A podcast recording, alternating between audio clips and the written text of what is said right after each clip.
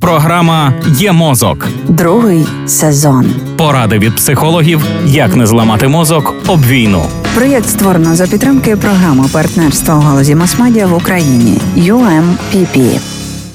Як українці уникають стресу? Кілька днів ми обговорюємо свої ж способи подолати стрес, бо кілька днів тому я оприлюднив статистику, яка говорить зокрема, що найбільше наших співвітчизників шукає заспокоєння інтернеті. Двоє з п'яти в разі відчуття тривожності, паніки, страху пірнають в інтернет. Куди ж занесе нас інфопотік? Що зробить із нами? Про це поговоримо в сьогоднішньому епізоді. Є мозку. Так справді перебування в інформаційному полі створює враження контролю ситуації. Якщо ж є контроль, то відсутня тривожність і всі її наслідки.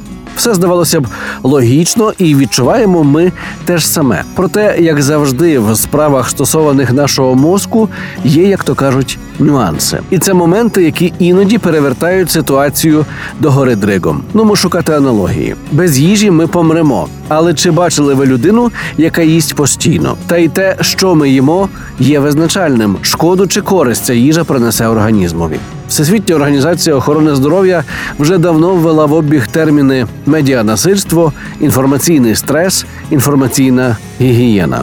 Бо надмір, недостовірність, певна селективність інформації і в мирний час становлять загрозу психічному і не лише психічному здоров'ю. Що ж вже казати про війну з її медіатерором, атаками ворожих і ПСО і таке інше. Тож попереду в нас розмова серйозна і важлива. До зустрічі завтра.